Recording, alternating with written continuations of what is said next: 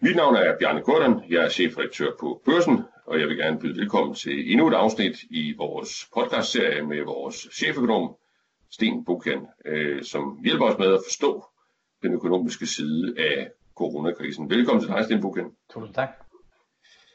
Det vi skal tale om i dag, øh, det er det vendepunkt, der kom i krisen øh, i går, hvor, øh, hvor det her med økonomien for alvor kom på banen, blæste igennem øh, rigtig mange medier, også vores eget, øh, børsen faktisk også i, i udlandet. Øh, vi så både topøkonomer, øh, tidligere vismænd, øh, vi så ledende erhvervsfolk, øh, Lars Rebien i, i børsen, Jakob Wallenberg i, i Sverige, øh, kom på banen med det synspunkt, at, at nu bliver vi nødt til at, at tage med i overvejelserne, hvor længe vi kan holde til det her ø- økonomisk, og hvornår og hvordan vi kan komme ud af det igen. Fordi det kan ikke bare øh, vare ved, øh, og der vil i virkeligheden være skadevirkninger også i mod dit liv øh, på den lange bane, som, som kan vise sig at være større øh, end dem, vi, vi lever med i øjeblikket. Også i USA har, har Donald Trump jo sådan på sin egen øh, lidt direkte måde introduceret den her diskussion, vores egen tidligere statsminister Lars Løkke har berørt den øh, her i Danmark. Den her vending, øh, sådan set med, med økonombriller, øh, hvordan fortolker du den? Øh, er det ren psykologi, at, øh, at nu, det har man tænkt længe i de her kredse, og nu kommer diskussionen, fordi nogen tør gå først? Eller er det, er det data, øh, er det nye datapunkter, der får så mange aktører til dybest set at komme på banen på en gang? Hvad er din vurdering? Jeg tror i virkeligheden, det er en kombination af de to ting. Jeg tror ikke, at man kan ignorere, at øh, psykologi betyder noget. Altså, når der er en, der går forrest, jamen, så er der måske også andre, der, der tør sige, tage den her diskussion op, som jo er en svær diskussion. Fordi den jo i sidste ende kan blive til en diskussion omkring øh, sådan økonomi kontra folkesundhed.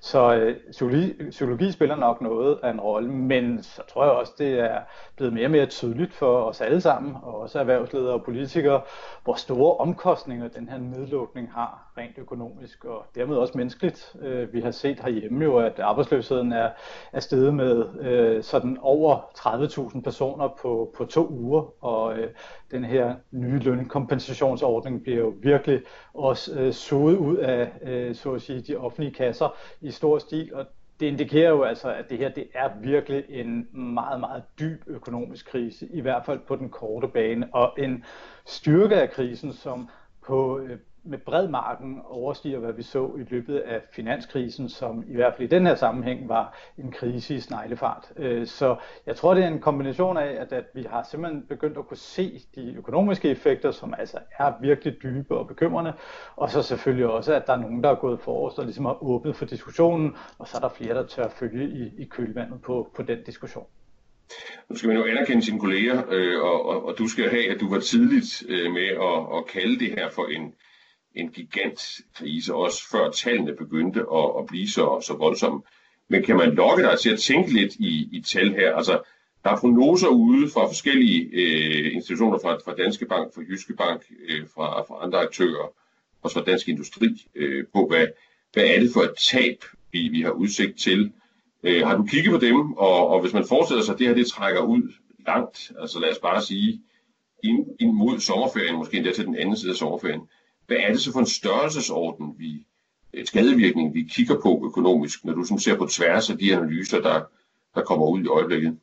Altså, der er jo ingen tvivl om, at vi står i en recession. Det, det er ligesom øh, en, en give, et givet faktum på nuværende tidspunkt. Og så er spørgsmålet så, hvor, hvor dyb og hvor længe kommer den øh, recession til at trække ud. Og det kommer jo meget an på, hvordan vi og hvornår vi kommer ud af de her forskellige foranstaltninger, som øh, vi har måttet tage for at håndtere øh, coronaepidemien.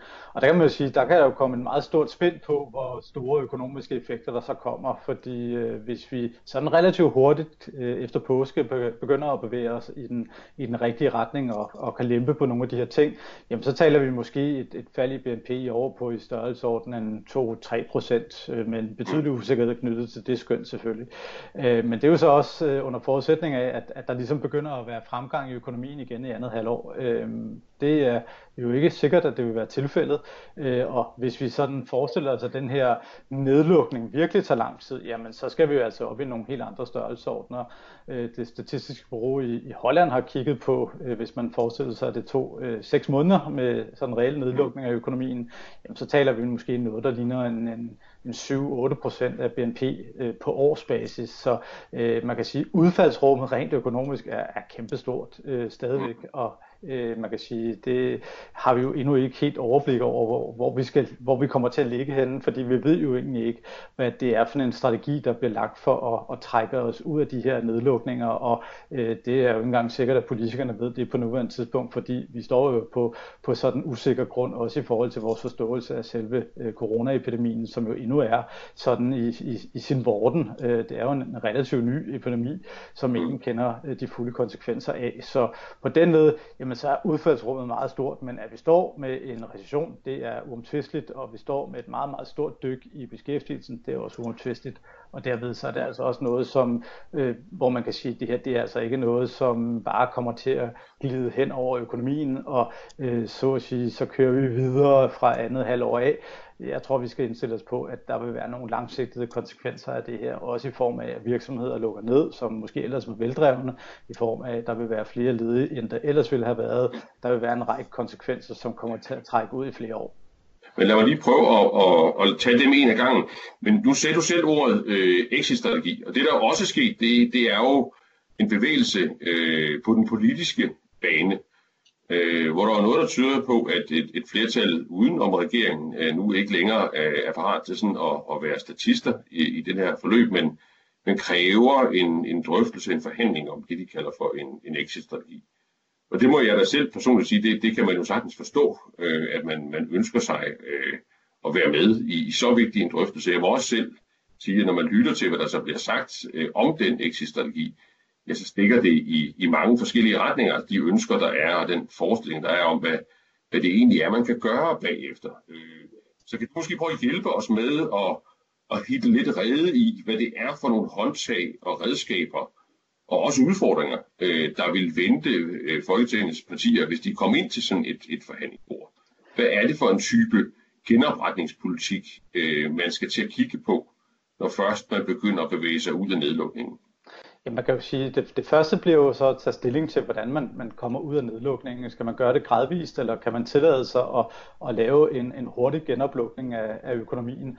Og udfordringen er jo her, at, at når vi ikke har så meget viden om, hvordan den her virus reelt set udvikler sig, jamen så øh, kan der ved den forkerte strategi være en, en betydelig risiko. Hvis vi vælger at være nedlukket for længe eller lukker alt for langsomt op, jamen så vil arbejdsløsheden stige alt for kraftigt, og den økonomiske, øh, de økonomiske konsekvenser øh, vil også smitte af på folkesundhed og andet.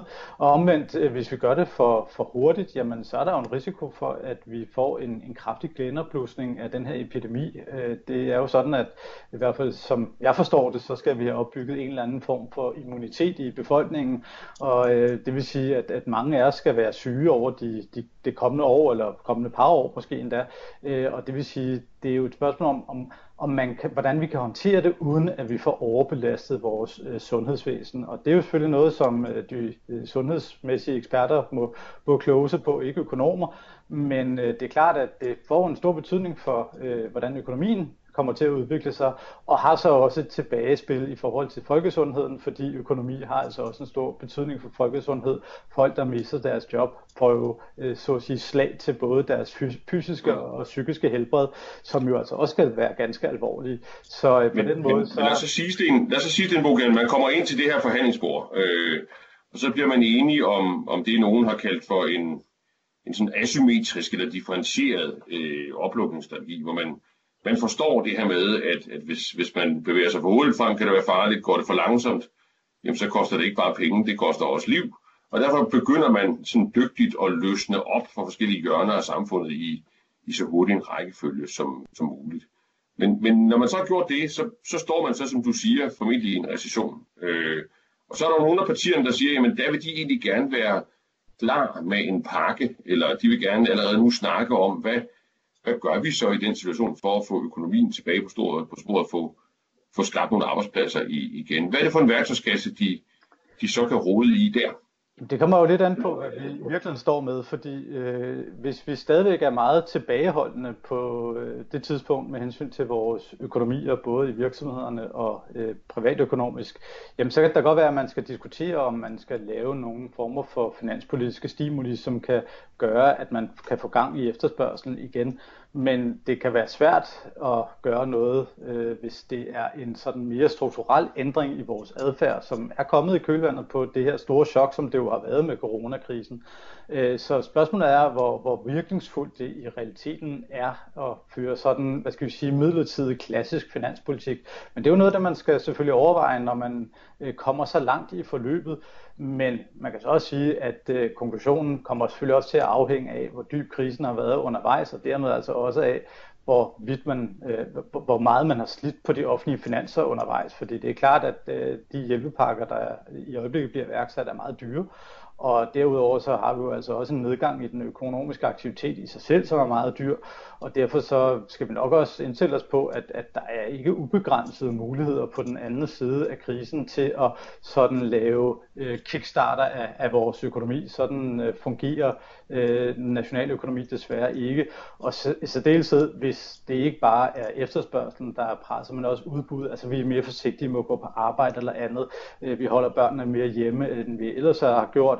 Jamen så kan der altså også være nogle effekter, som vi egentlig ikke kan modgå med økonomisk politik, fordi det kan man ikke som sådan, øh, så at sige, påvirke via eksempelvis at i gang sætte offentlige infrastrukturprojekter eller andet. Men det er klart, at man kan overveje den slags, og øh, det skal selvfølgelig skrues sammen, så det virker øh, på det rigtige tidspunkt. Det er jo så en selvstændig udfordring, når vi taler offentlige investeringer, hvis det er det, man kigger på, fordi der vil jo altså være nogle time lag, altså nogle tidsforskydninger, som øh, ofte kan gøre det ret svært i praksis at skrue sådan nogle pakker sammen.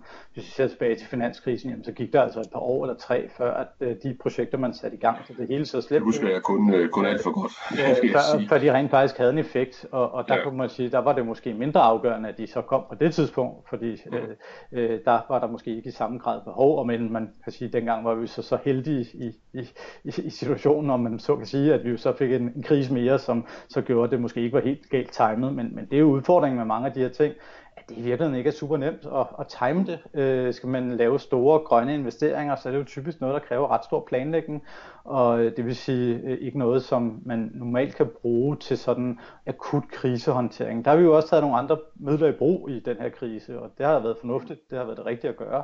Øh, spørgsmålet er selvfølgelig, om vi på et eller andet tidspunkt skal skifte lidt strategi, men, men der skal man bare være klar over, at det, det er altså ikke sådan, at det er en mirakelmedicin, vi kan kaste ud over økonomien. Jamen, prøv at, at gå ind i det, fordi som jeg hører dig, så så prikker du måske lidt hul på den boble, øh, man, man godt kan, kan få fornemmelsen af i, i nogle dele af debatten. Du siger, at selvom vi har, har stærke offentlige finanser, så kan du godt forestille sig, at der vil være en grænse for, hvor meget rum vi har til, til ekspansiv finanspolitik efter krisen. Og så siger du også, at det ikke er så nemt endda at få valgt nogle redskaber, der virker øh, tilstrækkeligt stærkt og tilstrækkeligt hurtigt. Øh, kan du sige lidt mere om, om, om redskaberne? Altså der bliver talt om, om grønne investeringer, Øh, der, bliver, der bliver også talt om, om, om andre investeringer i infrastruktur osv. Så, så bliver der selvfølgelig også talt om, om lettelser af, af skatter og afgifter. Øh, og det er jo tit en meget klassisk diskussion der, øh, man får, at alle kommer reddende på deres, deres kæphest. Men hvad virker egentlig bedst under hvilke omstændigheder?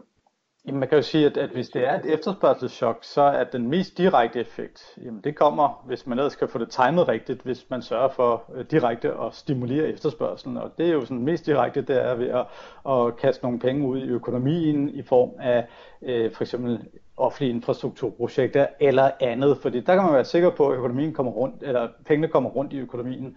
Giver man skattelettelser, så er det ikke helt lige så sikkert. Øh, det betyder ikke, at det ikke af andre årsager kan være fornuftigt at gøre det, men, men der er den umiddelbare sådan aktivitetseffekt mindre. Til gengæld kan der så være nogle struktureffekter. Problemet er bare, at det her skal jo så være noget, der er midlertidigt. Det skal jo ikke være noget, der er permanent. Og det vil sige, hvis man vælger at lave øh, nogle ting, som i realiteten betyder, at enten de offentlige indtægter permanent skrumper, eller de offentlige udgifter permanent stiger, jamen så har man i virkeligheden ikke lavet en krisemedicin, så har man bare lavet radikalt om i den økonomiske politik, og det er man da velkommen til, hvis man synes, det er det rigtige at gøre, men det er jo så et politisk synspunkt. en rent nationaløkonomisk, så er den mest direkte vej, det er nok at gå via de offentlige udgifter, men problemet er timing her, og det er altså ikke noget lille problem. Det må endelig ikke underspilles.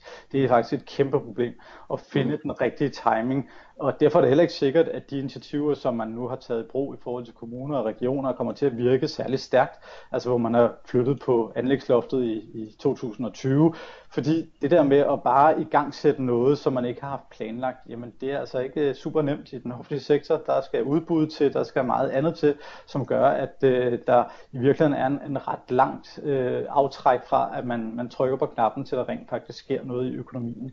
Og derfor så skal man altså være opmærksom på øh, de bivirkninger, så, eller hvad skal man sige, den, den forkerte timing, der simpelthen kan være. Og der kan man sige, der er der nemmere selvfølgelig med skattelettelser, fordi hvis man giver dem i dag, jamen så kommer de i dag. Øh, men der kan så være det problem, at, at folk ikke bruger øh, de skattelettelser, de får til øh, øget forbrug, fordi de på grund af den krise, de lige har været igennem, bare er blevet mere forsigtige og vil have noget mere likviditet, noget mere på kisebunden, øh, af frygt for, at man, man rammer ind i en tilsvarende situation i fremtiden. Og den effekt er jo formodentlig ret stor, hvis vi sådan længe skal have liggende den her corona og rumle nede i maven af vores øh, økonomi, fordi vi måske over et år eller halvanden skal indstille os på, eller måske længere, skal indstille os på, at flere skal smittes. Øh, og det vil sige, jeg tror, at der er mange, der vil tænke, kan vide, om vi kan igen komme i en situation, hvor landet skal lukkes ned, og øh, det vil de så, så at sige, spare op til for at være på den sikre side, og dermed så vil det nok ikke være verdens mest virkningsfulde middel.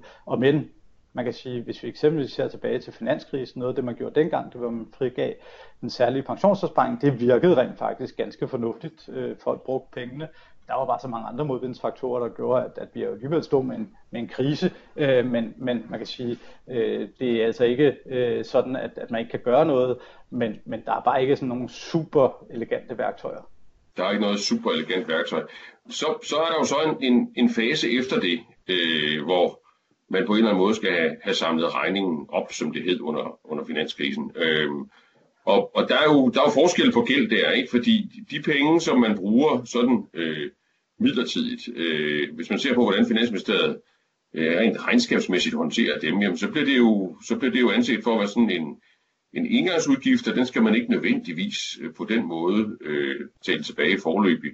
Øh, men det er jo noget helt andet, hvis man, hvis man ser øh, på, hvad der sker med den økonomiske maskine. Altså hvis den, er, hvis den fungerer mindre godt efter krisen, så sker der noget ved, ved det her råderum, som man har talt øh, så meget om, også i årene op til krisen. Altså mulighederne for, øh, eller, eller rammerne for, hvor mange penge man år ud, år ind kan, kan bruge på velfærd. Øh, kan du prøve at, at lige forklare mekanikken der? Altså gæld er ikke bare gæld, øh, og underskud er ikke bare underskud. Man kan jo sige, så længe vi stifter gæld, der er knyttet an til nogle midlertidige udgifter, øh, så er det i sådan statsfinansielt forstand ikke særlig problematisk. Øh, det er en indgangsudgift, som selvfølgelig skal finansieres, men man kan sige det firkantet sagt, så kan vi finansiere den regning ved at, øh, så at sige, få alle fremtidige generationer til at byde en lille smule ind på den. Og det er altså øh, relativt nemt at, at håndtere. Øh, det er ikke noget, der rykker ret meget ved nogle strukturelle størrelser, og dermed rykker det heller ikke meget ved råderum. Det rykker ikke meget ved finanspolitisk holdbarhed. Det er bare nogle penge, vi så at sige har spildt for at øh, få krisen så mild som, som nu tænkeligt muligt. Så de her sådan midlertidige foranstaltninger, som forsvinder igen den dag, hvor krisen også forsvinder, jamen de er egentlig ikke sådan noget stort problem, heller ikke i en gældsmæssig sammenhæng. Lidt anderledes forholder det sig så, hvis man begynder at lave nogle lidt mere permanente foranstaltninger. Eksempelvis skruer op for udgifterne til hospitalsvæsenet. Det kunne jo være en oplagt løsning, når man nu kan se, at, at der er en knap faktor der. Øh, jamen, så vil der jo være tale om nogle permanente udgifter til sygeplejersker, læger, til udstyr, som man ikke lige kan fjerne igen. Og øh, det er jo altså en, en permanent stigning i de offentlige udgifter, som vil mindske råderum, vil mindske de, holdbarheden af de offentlige finanser, og øh, dermed øh, reelt set være noget, som øh, fratager øh, råderum til andet, man kunne have lyst til at, at prioritere. Og så har man så i tillæg til det, jamen så kan man sige, så hvis økonomiens strukturelle formåen øh, grundlæggende set bare falder som følger det her, fordi vi så at sige ikke producerer lige så effektivt som tidligere, eller fordi flere af os vælger måske at trække os ud af arbejdsmarkedet eller andet, jamen så kan det selvfølgelig også flytte noget. Øh, den effekt er måske ikke den, den største effekt, men øh, den kan selvfølgelig også være med til at, at trække mulighederne for at føre økonomisk politik en smule ned over, over de, de kommende år. Men den skal så primært komme via øh, arbejdsudbuddet. Øh, man kan sige, at hvis det primært kommer ved, at vi er lidt mindre produktive, fordi vi, vi måske i større udstrækning i fremtiden arbejder hjemmefra, eller hvad man kunne forestille sig, jamen øh, så er det ikke noget, der belaster de offentlige finanser i, i noget videre omfang. Så det kommer meget an på, hvad det er for nogle, sådan nogle ting, der rammer de offentlige finanser, men vi skal jo nok indstille os på, at nogle af de udgifter, vi nu kommer til at skulle stå overfor, de vil bide, bide sig en smule fast, og det er jo især dem, der handler om, om sundhedsvæsenet, øh, fordi der vil jo nok være et pres over de kommende år for at få udbygget sundhedsvæsenet, så vi kan håndtere en mulig tilsvarende situation i fremtiden, fordi vi må jo nok erkende, at, at det her er jo ikke en, øh, en begivenhed, som øh, der ikke har været talt om længe. Det har der jo været diskuteret længe, om der var en risiko for, at det kunne ske, og det er heller ikke noget, som øh, vi kan sige er den sidste af sin slags, fordi vi kan sagtens forestille os, at der opstår nye epidemier, som har øh, andre karakteristika, men måske lige så alvorlige karakteristika. Så et, et strammere øh, eller et mindre prioriteringsrum øh, venter på, på politikerne efter krisen, og det er vel også det, øh, kommunernes landsforeningsformand, øh, Aarhus borgmester Jacob Bundsgaard, har været ude og, og sådan forsigtigt antydet i dag. Øhm, kunne jeg slutte med at spørge dig til alt det, der ligger rundt om Danmark? Øh, Danmark er jo en, en, en forholdsvis lille økonomi, vi er en ret åben økonomi. Øh, vi er ret afhængige af, af vores mulighed for at, at sælge øh, ting øh, hen over grænserne. Øh, kan du sætte nogle, nogle talstørrelser, noget, noget konkret begreb på, hvor afhængig vores genopretning bliver øh, af det, der sker rundt om os, og hvad er det for alvor, hvad er det for nogle økonomier, vi for alvor skal holde øje med der? Det er klart, at, at i første række er det jo vores nabolande, det er jo dem, vi handler allermest med, men så er der også amerikanerne, øh, som vi har øh, en, en meget stor eksport, særligt af medicinaludstyr og, og medicinalprodukter til, øh, men, men ellers så er det jo altså vores, vores venner i, i Tyskland og i, i Sverige, som er de sådan helt store spillere i forhold til vores eksport. Og der kan man sige, der har jo så været en lidt anden strategi i, i Sverige i forhold til nedlukning, men de begynder jo også øh, nu at stramme til. Øh, antallet af mennesker, der må samles på et sted, er nu blevet sat ned til 50, og øh, der kan jo sagtens være mere at vente i, i Sverige også. Og derfor kan man sige, at det her, vi gør i Danmark, kan jo bestemt ikke ses isoleret fra, hvad der, hvad der sker i landene omkring os. Selv hvis vi skulle komme rimelig helskindet igennem den her situation, jamen så i takt med, at mange andre lande bliver ramt, jamen så vil vores økonomi selv sagt også blive ramt. Og derfor så får vi altså også en, en meget dyb krise. Det er øh, hævet over enhver tvivl. Øh, spørgsmålet er selvfølgelig så, hvor dyb den bliver, og hvor lang tid den kommer til at vare. Og det sidste, det er enormt svært at svare på, så længe man ikke øh, er øh, øh, særlig forstandig i epidemier, hvilket jeg bestemt ikke er. Og derfor så kan man sige, det bliver det helt store afgørende spørgsmål i forhold til, hvordan dansk økonomi kommer til at absorbere det her. Så det du peger på, det er, øh, at snebolden den stadigvæk ruller, at, øh, at det, at vi har fået gang i snakken om, hvordan den bliver stoppet, måske er, er rigtig relevant. Øh, at det der med finanspolitik ikke er så nemt en dag, øh, og at råderummet til det måske heller ikke er så stort øh, en dag, og at der ligger en, en regning, vi skal have, have samlet op efterfølgende. Masser af ting at arbejde med for politikerne, øh, og øh, spændende at høre dine vurderinger af det øh, undervejs. Du så ud som om, du havde en ekstra sidste kommentar der, Sten. Jamen, det var bare at sige, at regningen skal vi nok kunne håndtere. Øh, specielt hvis vi får afgrænset krisen ved at stifte regningen. Det er jo det, der er det afgørende her.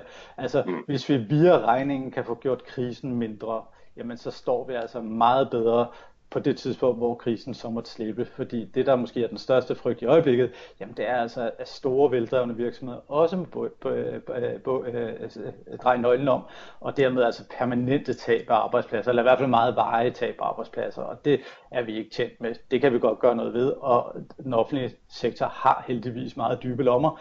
Øh, det kan vi jo glæde os over. Vi har aldrig haft stærkere offentlige finanser end på vejen ind i den her krise, og derfor så kan man sige, så er frihedsgraderne ret store. Og der får du så også bundet diskussionen sammen, fordi der bliver spørgsmål om, hvor, hvordan og hvor hurtigt vi får lukket op. Det kommer så ikke kun til at handle om penge, det kommer også til at handle i virkeligheden om, om velfærd, om arbejdspladser og vel i sidste instans om, om liv. Præcis. Tak for øh, den her gang, Sten Bukken.